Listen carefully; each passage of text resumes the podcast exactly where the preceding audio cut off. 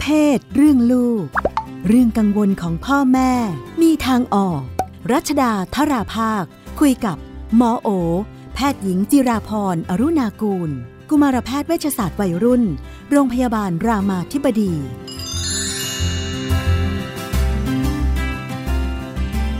มาพบกับช่วงเรื่องเพศเรื่องลูกกับคุณหมอโอนะคะ สวัสดีค่ะ อยู่ในช่วง อยู่ในช่วงโควิดร้อนแรงมาก ใช่แต่จะไปจะมากันนี่เออมีการตัดสินใจเนาะต้องเอาไงกันดี ชีวิตเปลี่ยนไปเยอะไหม เปลี่ยนเยอะค่ะ อย่างอย่างลูกอยู่บ้านเนี่ย ชีวิตเปลี่ยนมากเลย แต่ก็ดีนะคะ เป็นผลกระทบทางอ้อมเออมันก็เป็นช่วงที่แบบเออเขาก็ได้ได้ฝึกอะไรหลายอย่างเนี่ยอืมฝึกอยู่เองไม่มีแม่อะไรอย่างเงี้ยก็ดีเหมือนกัน คือโรงเรียนปิดอยู่แล้ว โรงเรียนปิด แต่พ่อแม่ก็ยังต้องทำงานอ่าแต่ว่าพ่อกิจกรรมแม่ก็อื่นก็เลยพลอยก็ไม่งดมีไปหมด้วย ใช่ ก็จะก็พาดีไปโรงพยาบาลก็ไม่ถนัดช่วงนี้เออทุกทุกทีเราก็จะพาไปอ่าโรงพยาบาลด้วยก็ไปดูพ่อค่ะทำงานแม่ทำงาน อันนี้ก็ไม่กล้าไปละอ่าเพราะว่ามันก็เสี่ยงเยอะหน่อยค่ะก็ต้องอยู่บ้านเออแต่ก็ดีนะคะเขาก็แบบมี creativity ในการเล่นอะไรของตัวเองไปเรื่อยๆเบนเลี้ยเน่งอาชียุวิตเท่าไหร่แล้วตอนนี้หกขวบหกขวบหกขวบนี่เขารับรู้เรื่องโรคระบาดเรื่องอะไรยังไงค่ะบ้างรับรู้ก็ก็รู้รู้รู้คิดว่าก็รู้ใกล้ ๆ กับผู้ใหญ่รู้ เพราะว่าเราก็เล่าให้ฟังเหมือนเหมือนเหมือนค่ะคุยกัน หรือเวลาเราคุยกันเราก็จะอยู่กับลูกด้วยก็ทำให้เขารู้ว่าอ๋อมันติดกันยังไง มันรุนแรงแค่ไหนคนตายเยอะอืมในประเทศค่ต่างๆอะไรอย่างเงี้ยเขาก็จะอืมสนใจมีประเทศไหนยังไม่ติดบ้างไหมอะไรอย่างเงี้ยโอ้สนใจแล้วเขาแมคโครทำยังมาไงกอะอะไรเงี้ยเออเออค่ะ แล้วก็เออเออเขาก็จะเขาก็จะอยากรู้ว่าแบบมันอีกนานไหมอะไรอย่างเงี้ยเพราะว่ามันก็เปลี่ยนวิถีชีวิตพอสมควรจากเด็ก เลี้ยงลูกนอกบ้านนะคะ ก็จะเปลี่ยนขยับเพจเป็นมาเลี้ยงลูกในบ้านนะตอนนี้ลูกอยู่ในบ้านตลอดเวลาเออค่ะแต่ก็น่าสนใจในแง่ว่าเรื่องมันก็ดูใกล้ๆตัวใช่มีผลกระทบแต่ว่ามันมีหลายมิติมากเนาะใช่สำหรับอุ๊ยเด็กๆที่จะเห็นว่าแบบเฮ้ยมีระดับประเทศระดับโลกระดับตัวใช่เองแล้วมันทำยังไงแล้วมันเรียนอะไรอรู้ย่างงี้สิ่งหนึ่งมากๆ เลยพี่นุ่นที่คิดค่ะว่ามีคุณค่ากับเขามากคือเรื่องความเหลื่อมล้ำนี่แหละอืมคือเราเห็นแบบมันทำให้เขาเราเราก็พยายามสอนให้เขาเห็นนะเนาะว่าค่ะเราอยู่ในที่ที่แบบเรามีบ้านอยู่ เรามีเอ่อเงินพอจะซื้อหน้ากาก ถึงที่ถึงแม้จะราคาแพงขึ้นอืมเราอยู่ในแบบที่ที่มัน access ได้อะไรเงี้ยค่ะแต่มันมีคนจำนวนหนึ่งเลยอะที่ที่เขาแบบปลอดภัยไม่เท่ากันปลอดเนาะภัยไม่เท่ากัน แล้วก็หาซื้ออุปกรณ์ในการที่จะดำรงชีวิตไม่เท่ากัน ซึ่งซึ่งสิ่งเหล่านี้จริงถ้าเราพยายามสอนลูกเนี่ยโอ้โหมันเป็นโอกาสอันดีมากเลยนะคะบางทีเราก็เอาข่าวให้เขาดูว่าเนี่ยมันมีคุณตาที่เขาเป็นโรคไตอย่างเงี้ยซึ่งต้อง ซึ่งต้องแบบใช้แอลกอฮอล์เพื่อลดการฆ่าเชื้อซึ่งมีความจำเป็นเนี่ย แต่พอมันโดนคนโกยแอลกอฮอล์ไปกันหมดจนหมดตลาดเนี่ยคนเหล่านี้ก็มีผลกระทบ คือคือมันก็ทำให้เขาเห็นเรื่องของแบบการอยู่ร่วมอะเรื่องของความหลื่มล้ำเรา เราก็แบบจอดรถซื้อซื้อของของคนที่แบบขายอยู่ข้างทางเป็น ตอนนั้นไม่กวาดไม่กวาดกวาดสนามอะไรเงี้ย เราก็รู้สึกว่าเออเราซื้อในห้างก็ได้ใช่ไหมอืมแต่จริงๆอะมันก็มีคนจำนวนหนึ่งที่ตอนเนี้ยค่ะที่เขาว่าได้รับผลกระทบเยอะ แล้วมันเป็นซีนที่แบบได้เรียนมากเลย เพราะว่าเราก็ถามไปแค่ว่าคุณลุงเป็นยังไงบ้างเขาบอกลุงก็บ่นบอกว่า แย่เลยครับ เพราะว่ามันไม่มีของนำเข้าจากจีน คือพวกเนี้ยอืมเขานำเข้าค่ะจากจีนมันค่ะตอนนี้ไม่มีของ แล้วก็คนก็ไม่ซื้อ เพราะว่าแบบมันก็แบบเหมือนกับคนก็ใช้ชีวิตนอกบ้านลดลงอะไรเงี้ยเขาก็ควักเงินมาให้ดูว่า เนี่ยอันนี้ที่เขาจะต้องอยู่ตลอดทั้งเดือนเนี่ยซึ่งแบบเราเห็นแล้วเราก็เออก็สงสารอย่างเงี้ยมันก็ทำให้เห็นชีวิตอะที่ว่าจริง ๆ แล้วอะไรสำคัญ อะไรมีความหมายการช่วยเหลือกันมันมีความสำคัญยังไง ซึ่งก็เป็นเวลาที่ดีของเด็ก ๆ มากเลย แต่ในภาวะตื่นตระหนกนี่อืมการคิดถึงคนอื่นบางทีก็ดู ไม่ไม่ได้ไกลมากเนาะเวลาแบบว่ากลัวมากใช่ใช่อืมมันก็เป็นธรรมชาติมนุษย์นะคะค่ะพี่ว่าเราก็ เอาตัวรอดแหละ เพียงแต่ว่าเราจะเอาตัวรอดแบบแค่ไหน บางคนเนี่ยมันก็เอาตัวรอดแบบตุนจนแบบสบายใจตัวเองอะ่ะโดยที่ไม่ได้คิดถึงสังคมรอบข้าง ซึ่งซึ่งเราก็คุยเรื่องนี้กับลูกเนาะว่า มันไม่ทะไม่มีทางที่เราจะอยู่ในสังคมนี้ได้อะในขณะที่เราปลอดภัยอยู่คนเดียว หรือในขณะที่มีคนจำนวนหนึ่งปลอดภัย แต่คนจำนวนหนึ่งเนี่ยกำลังแบบกำลังไม่มีกินกำลังไม่มีงาน กำลังไม่มีคนดูลูกของเขาที่พ่อแม่ก็ต้องไปทำงานหาเช้ากินข้ามอย่างเงี้ยมันก็สอนให้เขาเห็นนะว่ามันจะเกิดอะไรขึ้น ถ้าเกิดมันจะมีคนจำนวนหนึ่งที่อยู่ได้แต่คนจำนวนหนึ่งที่ที่อดตายที่ไม่มีกินอะ่ะ แล้วมันก็มีข่าวแบบว่า จรขึ้นหมู่บ้าน ซึ่งไม่เคยเกิดในรอบสิบปี คือหมู่บ้านที่อยู่ก็ค่อนข้างปลอดภัยแหละเออมันก็เป็นโอกาสสอนก็เลยว่าเออเนี่ยรู้ทุกคนมันก็จะอยู่กันไม่ได้ เพราะว่ามันมันอยู่ในสังคมที่แบบ มันไม่ปลอดภัยจริง ๆ ถ้ามันมีคนจำนวนหนึ่งที่เขาอยู่ด้วยการดำรงชีวิตพื้นฐานไม่ดีอะไรเงี้ยเด็กๆเรียนรู้ได้เยอะเลย ในสถานการณ์แบบนี้เนาะอยู่ที่ชวนคุยอ่าลองมาดูกันบ้างว่ามีอะไรอีกบ้าง ข่าวอื่นก็หายหดไปเยอะนะใช้พื้นที่ข่าวเยอะมากเรื่องโควิด แต่ลองไปดูเจอข่าวหนึ่งซึ่งจริง ๆ สนใจแล้วก็เงื้อเงื้อจะคุยตั้งแต่ตอนนู้น คุณผู้ฟังอาจจะจำได้กรณีคุณไอซ์นะเรียกผู้ต้องหาว่าคุณไอซ์อภิชัย องค์วิสิทธิ์ที่เป็นผู้ต้องหาคดีฆ่า ฝังดินฆ่าถ่วงน้ำผู้หญิงในบ้านของตัวเองเนาะ เออ ก็ล่าสุดเมื่อสัปดาห์ที่ผ่านมาเนี่ยศาลสั่งจำคุกไปสิบกว่าปีเนาะ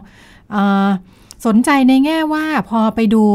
พื้นฐานที่มาของของคนนี้แล้วเนี่ยตอนแรกเราก็แบบโอ้มันก็ดูดูแบบว่าผิดมนุษย์มานานเนาะเหมือนกับว่า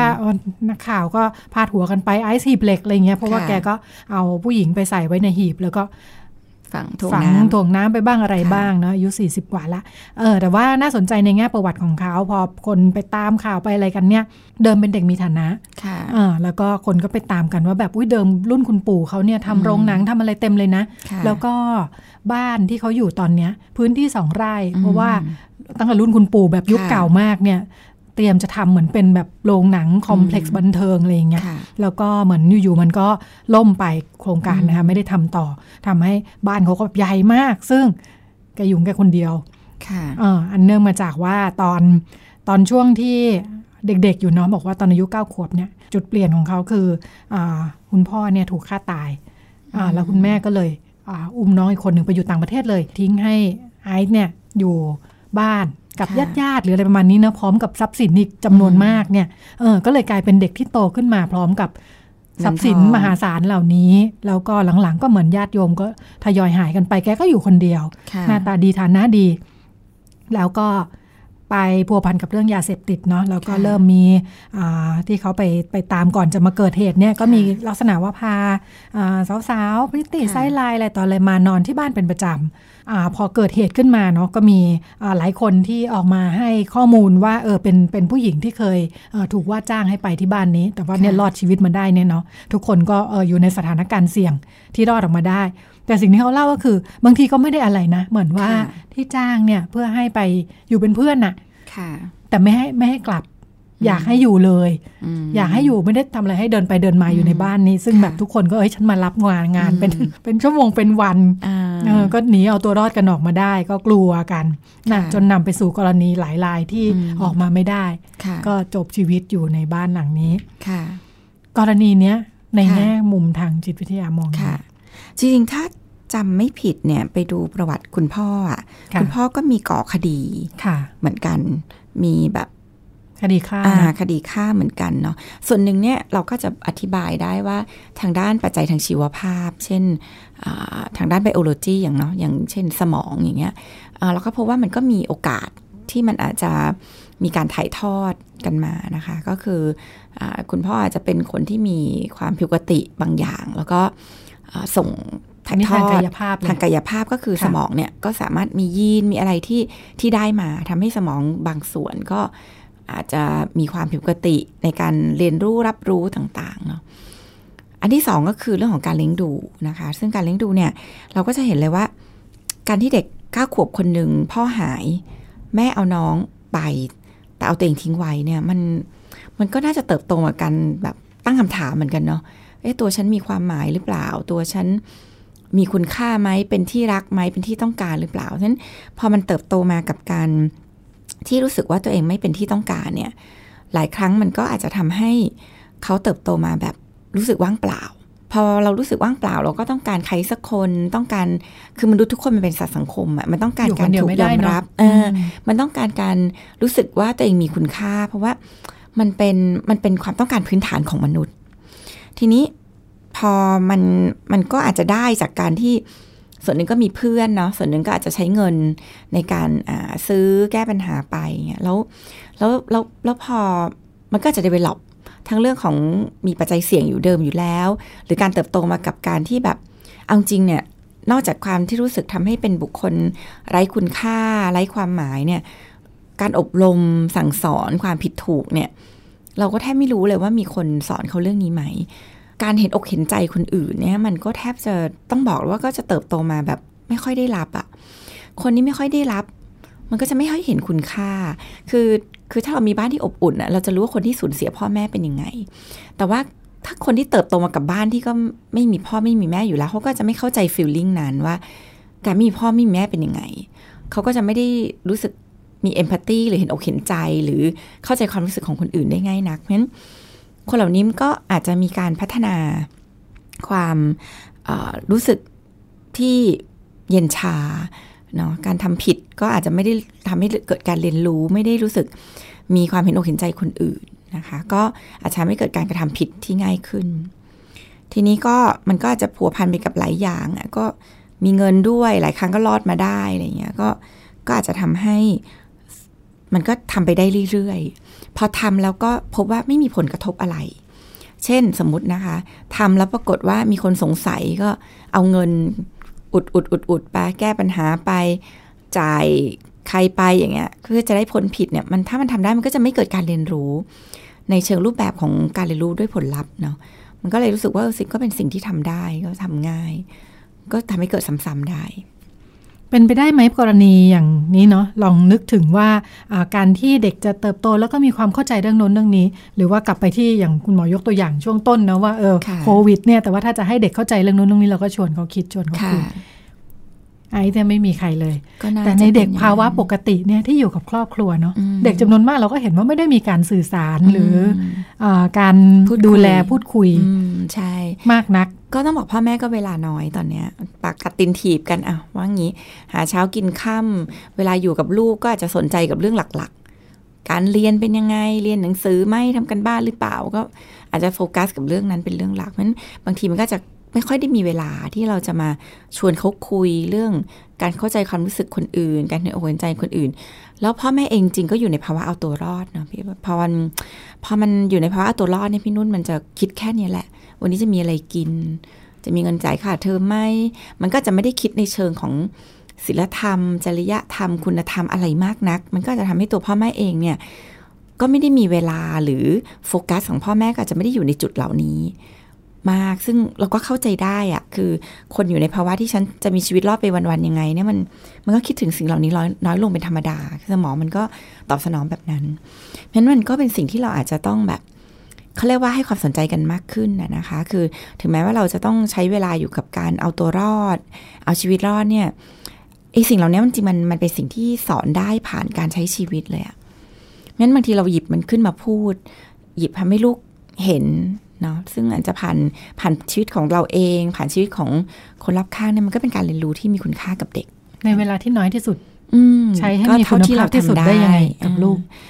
ก็ชวนคุยอะ มันมันชวนคุยผ่านแบบผ่านประสบการณ์ คือสิ่งที่ดีที่สุดเลยคือทำให้เขาได้เห็นได้ได้สัมผัสมันจริง ๆ แล้วแล้วผ่านประสบการณ์การเรียนรู้ อย่างวันก่อนหมอแค่ขับรถผ่านกับรถเองนะใต้สะพานหรอใต้สะพานแบบใต้สะพานที่มีคนคนไปสะพานสะพานถนนอย่างเงี้ย แล้วเราก็เห็นเด็กวิ่งอยู่ในใต้สะพานอะเราก็แค่ตั้งคำถามกับลูกอย่างเงี้ย ว่าเออแบบทำไมเด็กถึงมาวิ่งใต้สะพานเนี่ยแล้วก็เราให้เขาคิด ต่อมาเขาก็จะเริ่มขยายไปแบบ จากการที่เด็กมาวิ่งเล่นเฉยๆกลายเป็นเด็กอาจจะไม่มีพ่อแม่ดูแล เด็กนี้จะเกิดอุบัติเหตุเกิดอะไรได้บ้างทำไมเขาถึงไม่มีพ่อแม่ดูแล พ่อแม่เขาทาอะไร อย่างนี้มันจะเริ่มเห็นภาพที่กว้างขึ้นกว้างขึ้นจาก จากสิ่งที่เห็นแค่เด็กวิ่งเล่นใต้สะพาน แล้วไม่มีผู้ใหญ่ดู มันก็ทำให้เกิดเห็นความจำว่าถ้าเขาไปอยู่ตรงนั้นบ้างอะมันจะเกิดอะไรขึ้นกับเขาได้บ้าง เขาจะกลัวอะไรอ่าเขาจะเขาอยากเขาต้องการอะไร มันเกิดอะไรขึ้นที่ทำไมพ่อแม่ถึง ถึงไม่มีไม่มีคนมาดูแลเด็ก อย่างเงี้ยมันก็ไปจากการที่มองภาพเล็ก มันก็จะไปเห็นภาพใหญ่ การเมืองต้องเป็นยังไง รัฐบาลต้องเป็นยังไงหรอถึงทำให้คนเหล่านี้จริง ๆ ไม่ต้องไปวิ่งเล่นใต้สะพานกันตามลำพังอะไรเงี้ย อันนี้มันเป็นการชวนคุยแบบไปเรื่อยๆไม่ไม่ใช่แบบสวิงไปสองทางเนาะทำให้รู้สึกว่าไปดูเวลาเวลาน้อยเนี่ย เวลาเจอกันเนี่ยหนึ่งไม่ตามใจมากไปเลย พอรู้สึกว่าเวลาน้อยก็อยากจะชดเชยกับอีกอันก็เจอทีละทะเลาะกันทุกทีระวังค่ะ ก็เป็นเรื่องของวิธีใช้เวลาอย่างมีคุณภาพชวนให้